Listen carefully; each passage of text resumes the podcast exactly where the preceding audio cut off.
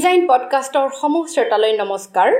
আজি আপোনালোকলৈ আগবঢ়াইছোঁ অসমৰ কেইটিমান চিৰসেউজ গীতেৰে সজোৱা এখনি সংগীতালক্ষ্য সংগীতালক্ষ্যৰ গীতকেইটি গোলাঘাটৰ অগ্ৰণী শিক্ষানুষ্ঠান ব্ৰহ্মপুত্ৰ জাতীয় বিদ্যালয়ে অলপতে ছাত্ৰ ছাত্ৰীসকলৰ বাবে আয়োজন কৰা এখনি কৰ্মশালাৰ জৰিয়তে শিকোৱা হৈছিল।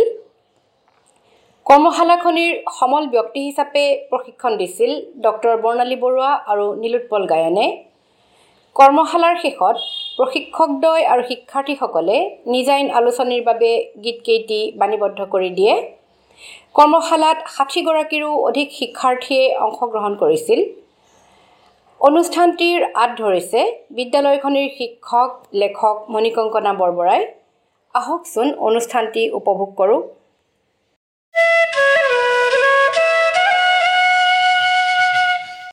সৌন্দৰ্য প্ৰিয় মানুহ অনুসৌন্দৰ্য মানুহৰ মন।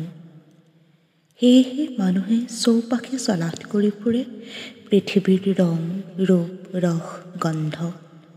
তাতে আকৌ আমাৰ অপূৰ্ব ৰঙে ৰূপে সমাহাৰ বিনন্দীয়া অসম ভূমি আমি প্ৰতিজন অসমীয়াই অসমৰ আকাশ বতাহ নদ নদী পাহাৰ পথাৰ গছ বজ বাট চৰাই চিৰিকটিৰ মাতত যিদৰে অপৰূপ সৌন্দৰ্য আৰু অমীয়া সুৰৰ গুণগুণনি শুনা পাওঁ ঠিক সেইদৰে অসমৰ কৃষকৰ নাঙলৰ শিৰলত লহপহকৈ বাঢ়ি অহা চিয়মলী শস্যত ৰোৱনী দাৱনীৰ হাঁহিৰ খিলখিলনিত ঢেঁকীশাল তাঁতশালৰ পৰা ভাহি অহা। প্ৰতিটো শব্দতে বিচাৰি পাওঁ ছন্দভৰা সুৰ তাল লয় সেই সুৰতেই সুৰ ধৰি আহকচোন ব্ৰহ্মপুত্ৰ জাতীয় বিদ্যালয়ত অনুষ্ঠিত হৈ যোৱা অসমীয়া চিৰসেউজ গীতৰ কৰ্মশালাত অংশগ্ৰহণ কৰা শিক্ষাৰ্থী আৰু প্ৰশিক্ষকসকলৰ কণ্ঠেৰে চিৰসেউজ অসমীয়া কেইটামান গীত শুনো। এয়া আধুনিক অসমীয়া ভাষা সাহিত্যৰ প্ৰতিষ্ঠাতা ৰসৰাজ সাহিত্যৰথী লক্ষ্মীনাথ বেজবৰুৱাৰ গীত।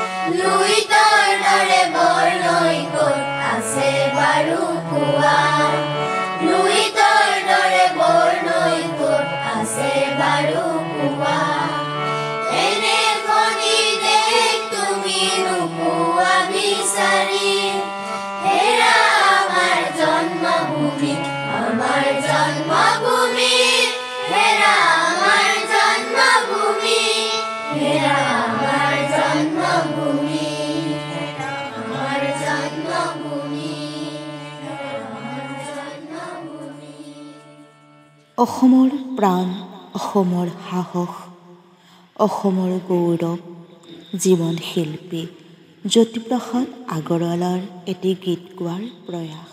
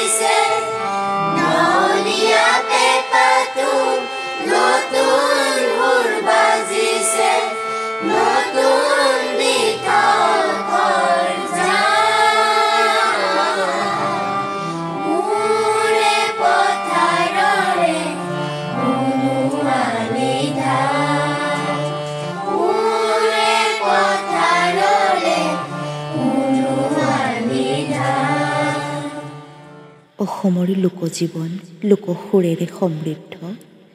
গীতিকবি পাৰ্বতী প্ৰসাদ বৰুৱাৰ গীত অবিহনে অসমীয়া সংগীত জগতখনেই আধৰুৱা। আহক তেখেতৰে ৰচিত এটি গীত শুনো।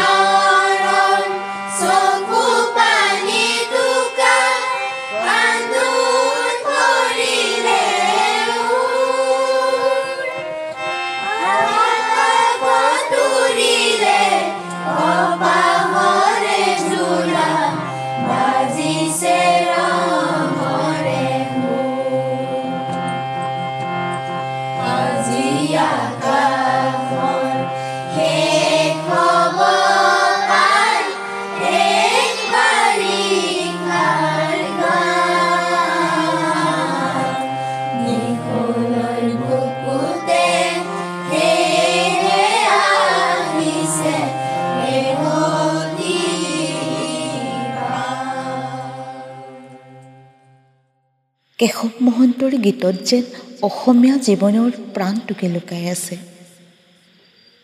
যাৰ অবিহনে আমি নিৰ্জীৱ। আহক প্ৰশিক্ষক ডক্টৰ বৰ্ণালী বৰুৱাৰ কণ্ঠেৰে কেশৱ মহন্তৰ ৰচিত এটি গীত শুনো।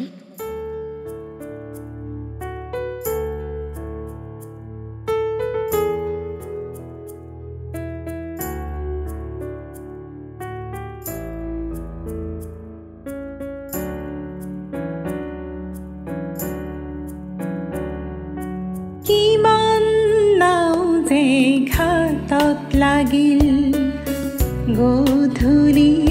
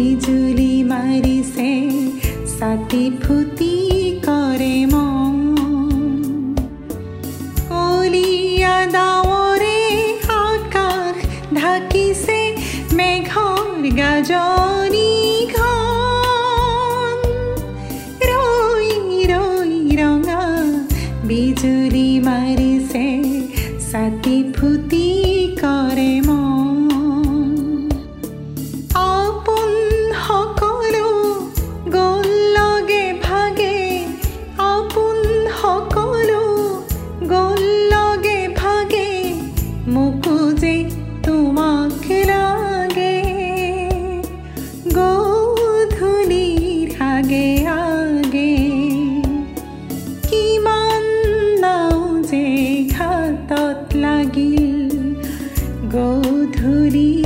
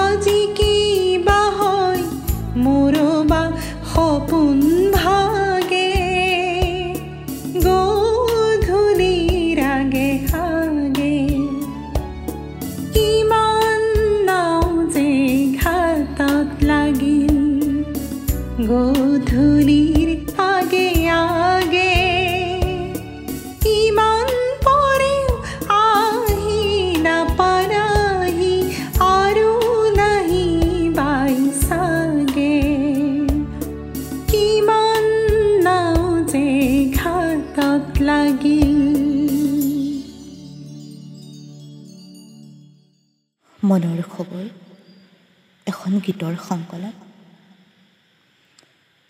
বিশিষ্ট সাহিত্যিক গীতিকাৰ সকলোৰে প্ৰিয় এখুত ককাইদেউ নৱকান্ত বৰুৱাৰ ৰচিত।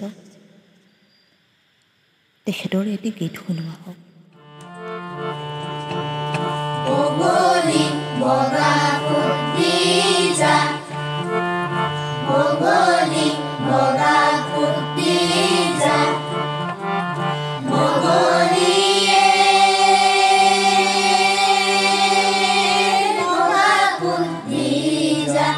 Boloni, bola.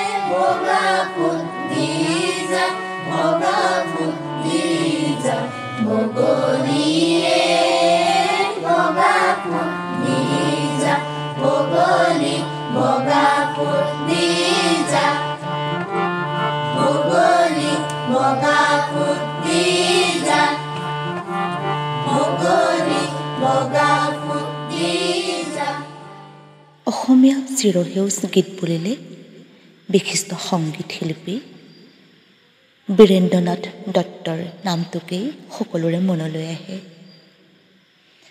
আহক আমি প্ৰশিক্ষক নীলোৎপল গায়নৰ কণ্ঠেৰে বীৰেন্দ্ৰনাথ দত্তৰ এটি গীত শুনো।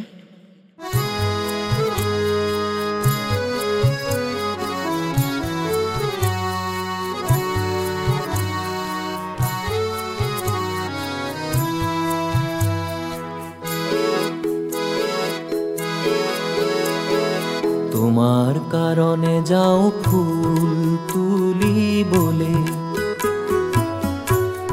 তুমি আসা ফুলরে সাজ। তোমার কারণে যাও গান গাবলে। তুমি আসা গানরে মাজ। তোমার কারণে যাও গান গাবলে তুমি আসা গানরে মাঝ তুমি আসা ফুলরে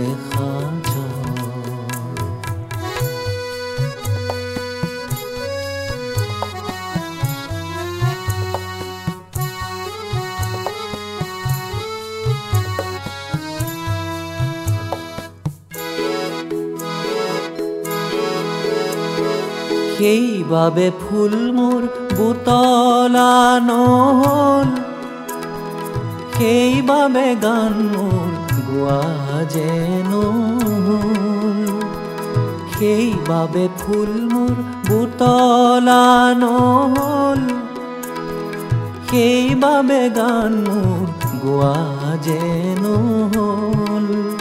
মই মাথু বহি ৰ'লোঁ। তলমুর কই নীরব লাজ তোমার কারণে যাও ফুল তুলি বলে। তুমি আসা ফুলরে খা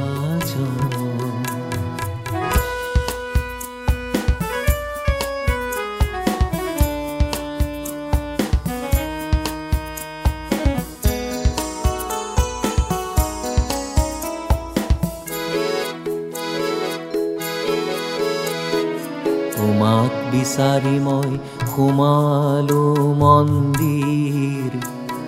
তাত মাথ খুনা পালো বিননি বন্দির।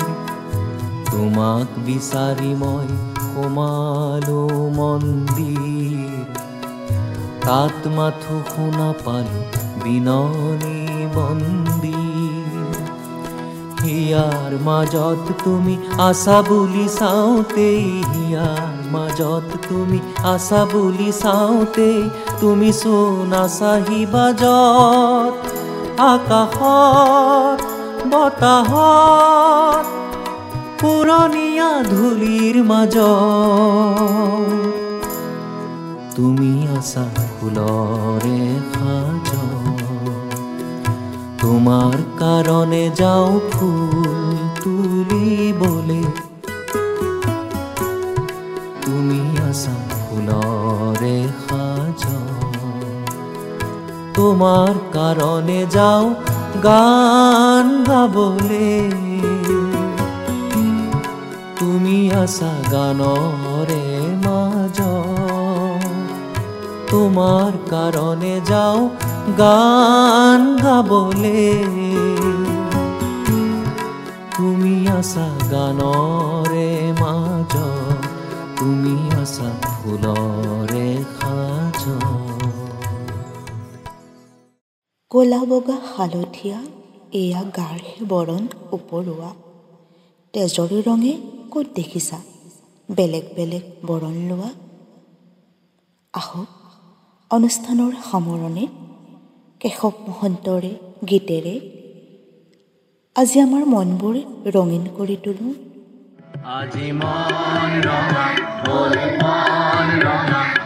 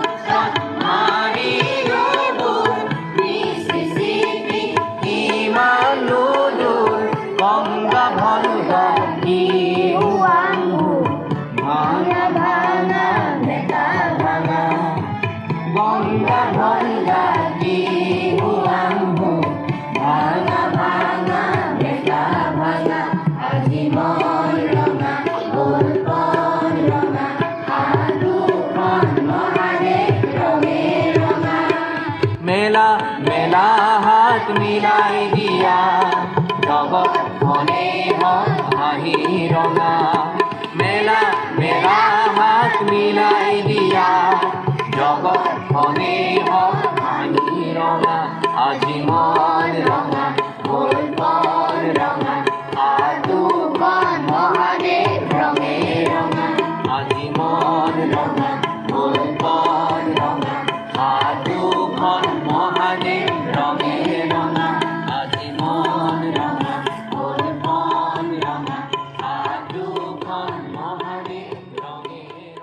সেয়া আছিল ব্ৰহ্মপুত্ৰ জাতীয় বিদ্যালয়ৰ শিক্ষাৰ্থীসকলে নিজাইন আলোচনীৰ বাবে প্ৰস্তুত কৰা এখনি সংগীতালেখ্য নিজাইন আলোচনীৰ এনে পডকাষ্টৰ বাবে শুনি থাকিব ডাব্লিউ ডাব্লিউ ডাব্লিউ ডট নিজাইন ডট কম আলোচনীৰ পডকাষ্ট। ধন্যবাদ।